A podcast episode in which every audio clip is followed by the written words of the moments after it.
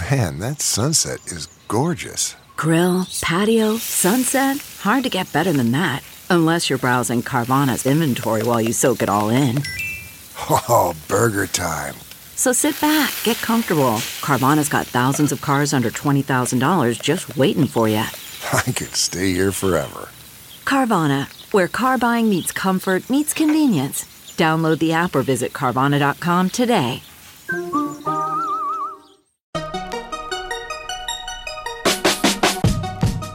Welcome to another weekend bonus episode of the Techmeme Ride Home. I'm Brian McCullough. For a while now, I've been trying to get someone to come on here to talk to me about big tech and regulation, big tech and antitrust. Well, Matt Stoller is a fellow at the Open Markets Institute. He's writing a book on the history of monopoly power, and he has direct experience with this stuff. He was a senior policy advisor and budget analyst to the Senate Budget Committee. He also worked in the U.S. House of Representatives on financial services policy, including Dodd Frank, including the Federal Reserve and the foreclosure crisis. So today we're going to talk to Matt about monopoly power and big tech, how it's different because it's big tech, and regulating big tech. Is it different this time? Is some meaningful monopoly hammer about to come down on Silicon Valley? Quick note I argue both sides of several arguments in this conversation, but I want to stress I don't have actually any solid conclusions about any of this myself. That's why I wanted to talk to someone like Matt to help me get my mind around this stuff. Please enjoy. You have experience um, in the government uh, with things like oversight and regulation. I think, uh, you know, with the Senate, with the House of Representatives um, on financial services policy, all sorts of stuff like that. But I guess my first question is from you reading your tea leaves, is it really different this time for tech? Do you feel like there's going to be some meaningful action coming down the pike for big tech, or is this just a lot of hot air that will never amount to anything? Oh, I think there's going to be meaningful action. Um, yeah. So, and I think it's going to be soon. I think there's going to be a lot of it, and I think you actually already see some of it. Like some of those, uh, there was that bill, that bipartisan bill that got uh, announced earlier this week. Uh, well, actually, so there's that. There's a, there's a bunch of stuff going on in the U.S. Uh, I think you're going to see uh, at a state level, like state attorneys general are going to do some, are going to actually launch suits. Um, but uh, like you're already seeing some with the Sprint T-Mobile merger, which is not big tech, but is a telecom network. And I think it's quite easy to move from telecom networks to big tech. And you're seeing a lot of interest among state attorney generals, state state states attorneys general to deal with big tech, particularly on the Republican states. But then if you look abroad, like what you're seeing Germany do with Facebook is very important. And I think Australia is going to act. Um, and you're going to see, like the European uh, Commission has been you know, moderately interesting in what they've tried. So, you know, you, know, there are investigations in Japan, there are investigations in Israel. Um, there, the India has actually forced the structural separation of Amazon uh, from its uh, its marketplace, from its retail operation. So, you know, there there's already things going on. Um, it's just that if you look at a federal level in the United States, that's kind of an anomaly because there's not much going on. And um, and the other thing, the other place to look is is Congress, and in particular the the House Antitrust uh, Subcommittee, where there is a real investigation of big tech happening.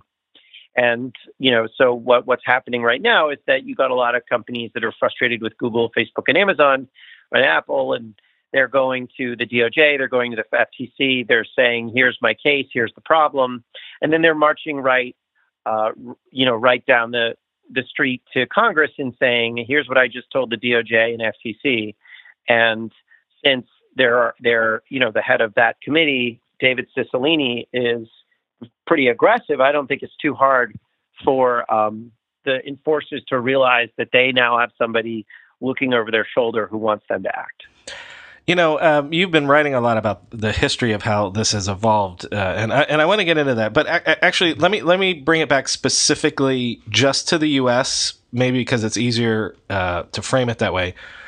Um, what what's changed? I was I was talking to somebody over the weekend because I remember like in the early '90s there were these congressional hearings over cable TV prices. And if it was like because it, it was a win-win politically, like just you could show voters that politicians could do things that impacted people's daily lives. And so when when I see like I think I said this on the show. Like, when was the last time you could see something that that both sides of the political divide could agree on? So, is it what has changed in the sense that like th- this is something that is a winning political issue legislatively, congressionally, that sort of thing? Well, I think you saw it a couple weeks ago. So a number of things. So first of all, uh, a couple weeks ago, there was in the, the House Antitrust Subcommittee they uh, they did a hearing on newspapers and big tech, right? So concentration in advertising markets. And the witnesses, there was one guy from Big Tech Trade Association, and there was someone from the Atlanta Journal Constitution. There was someone from um, News Corp. There was someone from Open Markets, which is where I work, and there was someone who runs the newspaper lobby. And pretty much everybody except the guy from the uh, internet, uh, the, the the big tech giants, was saying, "Hey, we have a concentration problem here." And both the Democrats and the Republicans that were doing oversight and that were at the hearing were agreed there there is a concentration problem here. Um, so that's the one place that you have Jerry Nadler and Doug Collins, who are that's the chair and the ranking member of the Judiciary Committee, that are at that are at odds over Trump and uh, judiciary and immigration, all these high-profile um, polarizing issues. Well, um, they they do come together on the antitrust subcommittee, and it isn't just about big tech. So they came together and they passed a bunch of, of bills out uh, unanimously on on pharmaceutical prices and concentration. And that that and and the bills were co-sponsored each by a Republican and a Democrat. So you're seeing it there. And then you saw um, you're seeing anger um, at monopolization in, among among defense contractors. So um, so you saw there was this there's this one monopoly called TransDigm, and there was a hearing relatively recently over what how TransDigm is gouging the Pentagon over essentially sole source monopoly aerospace parts, and uh, and there were there was a lot of anger from both sides of the aisle, and TransDigm voluntarily returned $60 million in overcharges. You're going to probably see, uh, you, you saw an amendment uh, adopted unanimously to allow uh, Pentagon contracting officials to see cost information. Um, you've seen things in the securities markets. So um, the the stock exchanges are charging too much money for data, and the SEC recently put a cap on what they could charge or refused to allow them to raise prices, and that was something that both the Republicans and the Democrats voted for. So you know there is a lot of partisan there are a lot of partisan fights over corporate power, but there's also a uh, there's also like if you actually are looking behind the heated rhetoric around Trump and around politics, there's already quite a bit of, of agreement and increasing agreement about the problems that we have in our political economy due to concentration. All right. Well, that makes me want to ask how much of this is game recognizes game? Because you wrote that like uh, monopolies are basically private governments and have governing powers. So uh, we'll we'll come back to tech specifically in a second. But if this whole move towards against monopolies and and the the new antitrust, how much of it is just about the power in governments around the world recognizing that their power is being usurped? Well, I you know I don't think that's really what's happening. I think to some extent you have. Um, so you're you're talking about sort of bureaucratic jealousy. Um, yeah, and I think um, I think it's very tempting to see the world that way, but um, uh, but I I think that there's a general like philosophical revolution going on about the role of government and the role of business and what being a citizen in in a in a in a democratic culture means. So really for like the last 40 years there's been this kind of argument that that what we really need to make a good society is we need to make sure that consumers are getting as much as they can inexpensively. And that the, the, the, way they get it is not that important. So if there's concentrations of power that are delivering them low prices and lots of stuff, cool, right? Like I don't care if it's a mom and pop store or if it's Walmart. What matters is that the stuff is is cheap. And that's a philosophy. It's a philosophy about how we see the world and how we relate to one another. And it's a philosophy that overlooks uh, power. And it, it's also a, a way of embedding um, the ability to concentrate power in our laws and our rules and, um, and, and moving uh, decisions away from politicians and elected officials and business people and towards a very narrow group of economists who can kind of measure things in a sort of quasi, in a pseudo scientific way. And that really dominated until, uh, and, and this was global too. So you saw, you saw this kind of sense, oh, well, you know, China, we want to integrate them into the global system because, you know, they'll get McDonald's and Xboxes and then they won't want to go to war. And, you know, that's, um, so that's how we'll turn them into a democracy. We'll get them McDonald's and Xboxes. And what we're really seeing, what we've seen since the financial crisis, and um, and is a kind of discrediting of that way of thinking about the world. And um, big tech is, a, a, you know, a very obvious problem. Like it's very obvious that they're accumulating sovereign power, but really learning to see power again, whether that power is in a pharmaceutical market or an agricultural market, or in uh, or or in geopolitics through trading relationships with China. Um, learning to see power again, political power, and learning to see ourselves not just as consumers, but also as producers and as citizens and as community members and as people who operate within markets. That's really what's happening. That's the revolution. It's not so much that like governments are getting jealous. It's more that everybody's recognizing, oh, wait a second, the kind of skepticism we have towards government, which is like the the the basic um, kind of libertarian way of of making sure that you know consumers have low prices. Um, that that skepticism now should be applied to the concentrations of power that we've allowed to accumulate, which happen to be in the private sector, but are not solely the private sector. I mean, I think China is a concentration of power, and that is a sovereign state. Whether you're selling a little or a lot, Shopify helps you do your thing, however you ka-ching. As you know, I still run the first company I ever founded 25 years ago entirely on Shopify these days. Shopify is the global commerce platform that helps you sell at every stage of your business from the launch your online shop stage to the first real life store stage, all the way to the did we just hit a million orders stage. Shopify is there to help you grow the whole way, whether you're selling scented soap or offering outdoor outfits. Shopify helps you sell everywhere from their all in one e commerce platform to their in person POS system, wherever and whatever you're Shopify's got you covered. Shopify helps you turn browsers into buyers with the internet's best converting checkout, 36% better on average compared to other leading commerce platforms. And sell more with less effort thanks to Shopify Magic, your AI powered all star. What I love about Shopify is that you can take any business to the next level, even 25 year old ones, but especially 25 day old ones. Sign up for a $1 per month trial period at shopify.com slash ride, all lowercase. Go to shopify.com slash ride now to grow your business no matter what stage you're in. Shopify.com slash ride. With everyone fighting for attention, how can your business stand out and connect with customers? That's easy. Get Constant Contact. Constant Contact's award winning marketing platform has helped millions of small businesses stand out, stay top of mind, and see big results fast. Constant Contact makes it easy to promote your business with powerful tools like email and SMS marketing, social media posting, and even events management. With Constant Contact, you'll reach new audiences, grow your customer list, and communicate more effectively to sell more, raise more, and fast track growth. Don't know much about marketing? No sweat. Constant Contact's writing assistance tools and automation features help you say the right thing at the right time every time. Plus, you can send with confidence knowing your emails are actually reaching your customers thanks to Constant Contact's best in class 97% deliverability rate. I use this and you should too. Tackle any challenge with Constant Contact's expert live customer support. Plus, everything's backed by their 30 day money back guarantee. So, get going and start growing your business today with a free trial at constantcontact.com. Just go to constantcontact.com right now Constant Contact, helping the small stand tall. ConstantContact.com.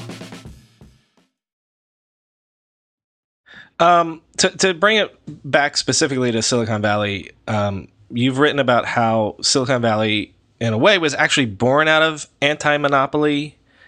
Um, so that in a way, tech's uh, modern tech's embrace of monopoly is is sort of a betrayal of its roots. Uh, that's right. I mean, so so for like if you look at America, right, it's part of it was America American Revolution, 1776.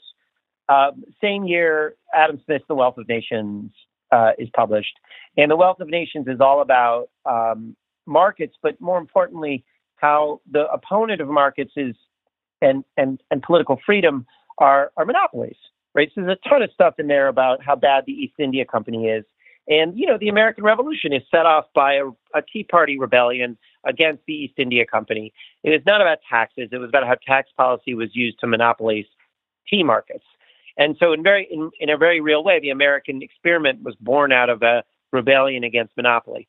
And you see this kind of um, you know, there was Thomas Jefferson wanted to put an anti-monopoly provision in the Constitution. There was tremendous fear. There were fights over banking power very early on. Um, the first national bank, Andrew Jackson, the second national bank. There were um, there were fights over you know the railroads and telegraphs and the you know steel companies, oil companies. Um, even even the Civil War, you know, there was a, a, a tremendous fear of concentration of land um, in in what they called the, the slave power. And then you roll that forward, um, the, the fear of, of concentrated power. Um, you know, you, you, roll that forward in the, the automobiles, chemical industry, um, radio, television, and then even into into the, the 60s and 70s with computers. Um, yeah, let me let and, me let me interrupt you there because I want to I want to do this in, in reverse chronological order because I've argued before that the the reason that you know eight of the ten most valuable companies in the world are tech companies is because there was that Microsoft um, antitrust that sort of hobbled them and allowed uh, the the Googles and the Facebooks to rise without being taken out. And then you go again back further, then you have the whole multi-decade IBM antitrust thing. But like literally the birth of the transistor, the semiconductor industry happened because AT&T was forced to open up like their their their patent portfolio and things like that. Um, and, and so this uh, I, am sorry, I'm I'm I'm gonna ramble a bit, but I'm I'm getting to a point that I I feel like you've made too at, at, at some degree. In fact, actually, I'm to quote you. Um, what what worries me is that we're in a state with these tech companies where any halfway good product or, or you know feature gets immediately snapped up by major platforms any company right and it's just added to their utility belt of the feature sets of these big platforms uh, like you wrote about how google buys like a, a, company a week and then shuts down any product that doesn't get to 100 million users or something. You wrote, and I'm quoting now, surely Google is creating cool technology, but is that technology really being developed or is it being locked away as patents were in AT&T's 1956 vaults before the government stepped in? From just from my perspective, from the Silicon Valley, from the tech perspective, um, is that the is that something that needs to be remedied now, and can that be remedied?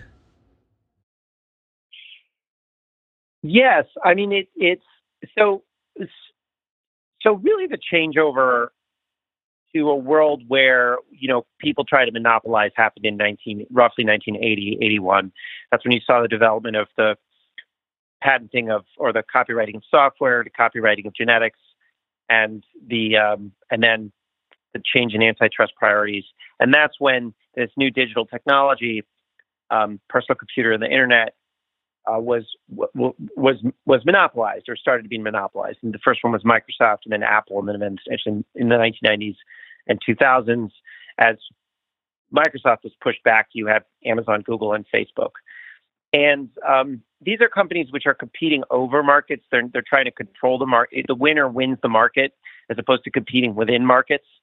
And uh, because of that, um, you have you know, the goal is to prevent the emergence of new technologies. Once mm-hmm. you own a market, mm-hmm. you want to you want to like either control the next technology or prevent it from from developing. And that's why, you know, the Microsoft case in the 90s was it was about, you know, the they were they were using they were developing the Internet Explorer browser for free and they were also developing competition with uh, Sun's Java tools. And both of those were what, what were called middleware. So so Netscape wanted to be able to basically get around Microsoft's operating system by turning the browser into an operating system, similar to what you see with Chromebooks. Um, but and, the but the uh, applicable uh, thing is is that look, uh, Expedia was birthed by Microsoft. If Microsoft was not going through the antitrust stuff in 98, 99, 2000, they would have bought Amazon. They uh, like there especially after the dot com bubble burst, there was no one left standing. Amazon was a $5 stock. They they totally would have done that. So like it's sort of like that sort of window where um, even if they it, it, the actual remedies didn't happen, the actual uh, uh, suit didn't go through, and things like that, but they were hobbled and and prevented from being, um, uh, you know, pred- predatorial. Right. I mean, they, they they brought a bunch of venture capitalists into a room one day, and they said, "Hey, here are the places that we're going to invest online, and here are the places we're not going to invest.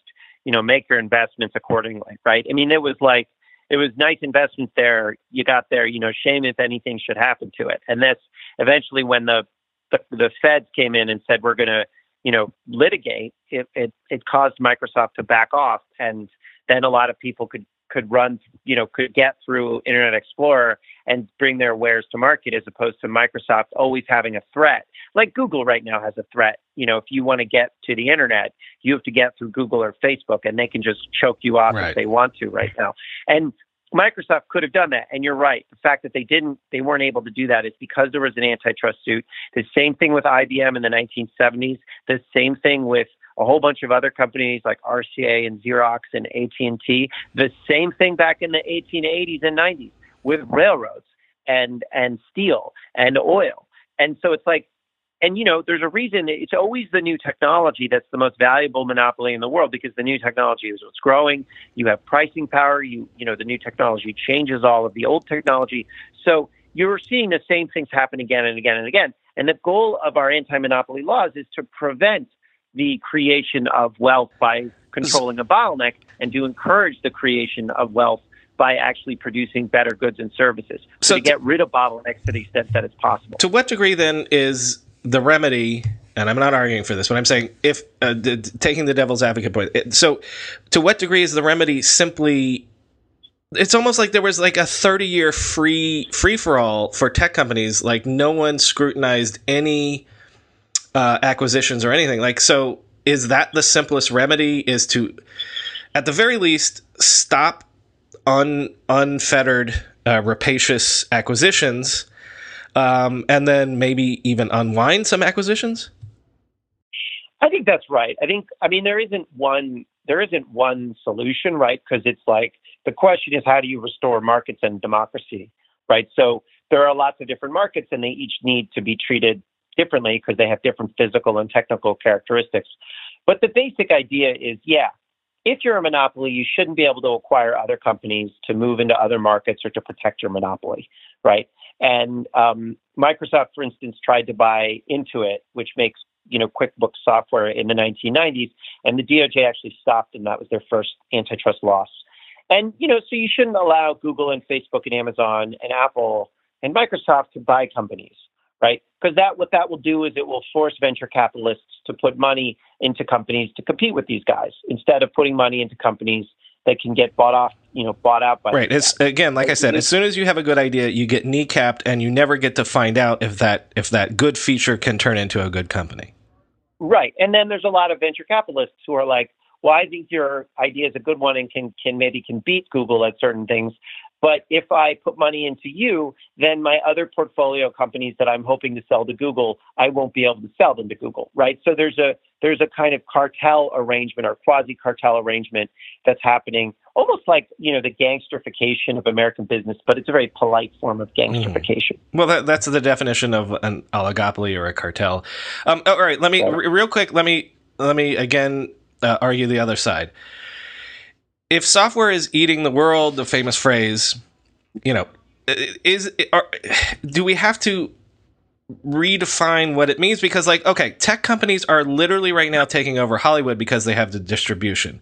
Like apple might get into self-driving cars. You know what i mean? Like so if uh, is the reality that if you're good at software this magical sort of stack of of you know the product layer you you can deploy your skills into almost any market and so is that necessarily wrong? Like, uh, it, are you suggesting that we just have to keep everyone in their own lanes? But is that even possible if it's like, well, but if you can do a better car via software, like, why should we stop you? Okay, well, so you want to talk about Hollywood or you want to talk about cars? Um, uh, you pick. okay. Well, I'll pick Hollywood then. Uh, okay, so we'll talk about Hollywood, right? Hollywood, you know, and, and, and culture and ideas, right? Like, what you want to do with any with a movie industry is that you want to encourage people to make good art that they can sell that's popular, right? And you want to put as few limits on that as possible and allow as much distribution as possible so that you can't have censorship, right? And the way that we've done that historically, and we've done it through regulation um, of television networks, very important regulations called financial syndication rules in the 70s. We've also done it through antitrust suits. There's a, a wave of suits in the 1940s to break the studio the th- The, they couldn't we, own the theaters, right? Right, and they could do block booking and a whole bunch of other things. What we basically do is we separated out production and distribution, right? And so if you if you distribute, you can't produce, and you have to have competitors in distribution. Mm-hmm. And if you produce, you can't distribute, and you have to have competitors in production. And what that does is it creates the maximum amount of freedom for the artist, and um, and allows for local control of theaters and local control of, of of distribution. There's a whole lot of reasons why that's that's a good thing. Um, but what you're seeing now is increasingly it's the distributors who are concentrating power, whether that's in the hands of like a very, very small number of companies that own theaters. There's incredible concentration in the theater market. And then you're seeing incredible concentration in distribution markets through like things like Netflix and Amazon, neither of which, by the way, uh, actually have to make money, both of whom are losing money um, to acquire distribution power. And, you know, the problem with that model is that if you are just good at making movies, you're an artist, um, it's very hard for you to start a business making movies because you're competing against people who don't have to make money. And that's that's so so I can't compete against somebody, no matter how good my product is. If I have to make money and somebody else doesn't, they're going to win, right? And so that's the problem. That's why you want to separate. You don't want to allow the acquisition of market power to be the goal. You want to force the um, creation of, of goods and services and distribution networks that are efficient and do a better job to be the goal of competition. You know, I was I want to ask you about Libra and all that good stuff, but you know what? I feel like I might need to talk to you again. So, uh, at the very least, uh, do you want to plug anything? Like, I, I think you have a, a, book coming out later this year about monopoly power and democracy and all that good stuff. Yeah. So, so two things. So, uh, one, I have a I have a, a book coming out. It's called Goliath: The Hundred Year War Between Monopoly Power and Democracy. It's coming out in October so you have to wait a little bit. It's really good. It's fun. Um, it's a completely different view of the 20th century, 20th century history, and uh, it's got protests. It's got you know political fights. It's got businessy stuff. It's really a fun read. Lots of history. I was very very exciting for me to discover all of it in the, in the archives. Um, and impeachment, it's just so fun. Uh, and the other thing is, I I started a, an email newsletter. I call that it's called Big and you can go to mattstoller.com. Big, big, B I G. And by the way, I B-I-G. will double plus endorse this newsletter. Oh, thank you. Um, anyway, I'm trying to I'm trying the email newsletter thing just to try to explain to people like the lost history of anti-monopolism and democracy and innovation. So, yeah, and listen again. Um, uh, we're both short on time, but I feel like there would be more to talk about. So hopefully you'll come on again. Thank you so much, Matt. Absolutely. Thanks for having me.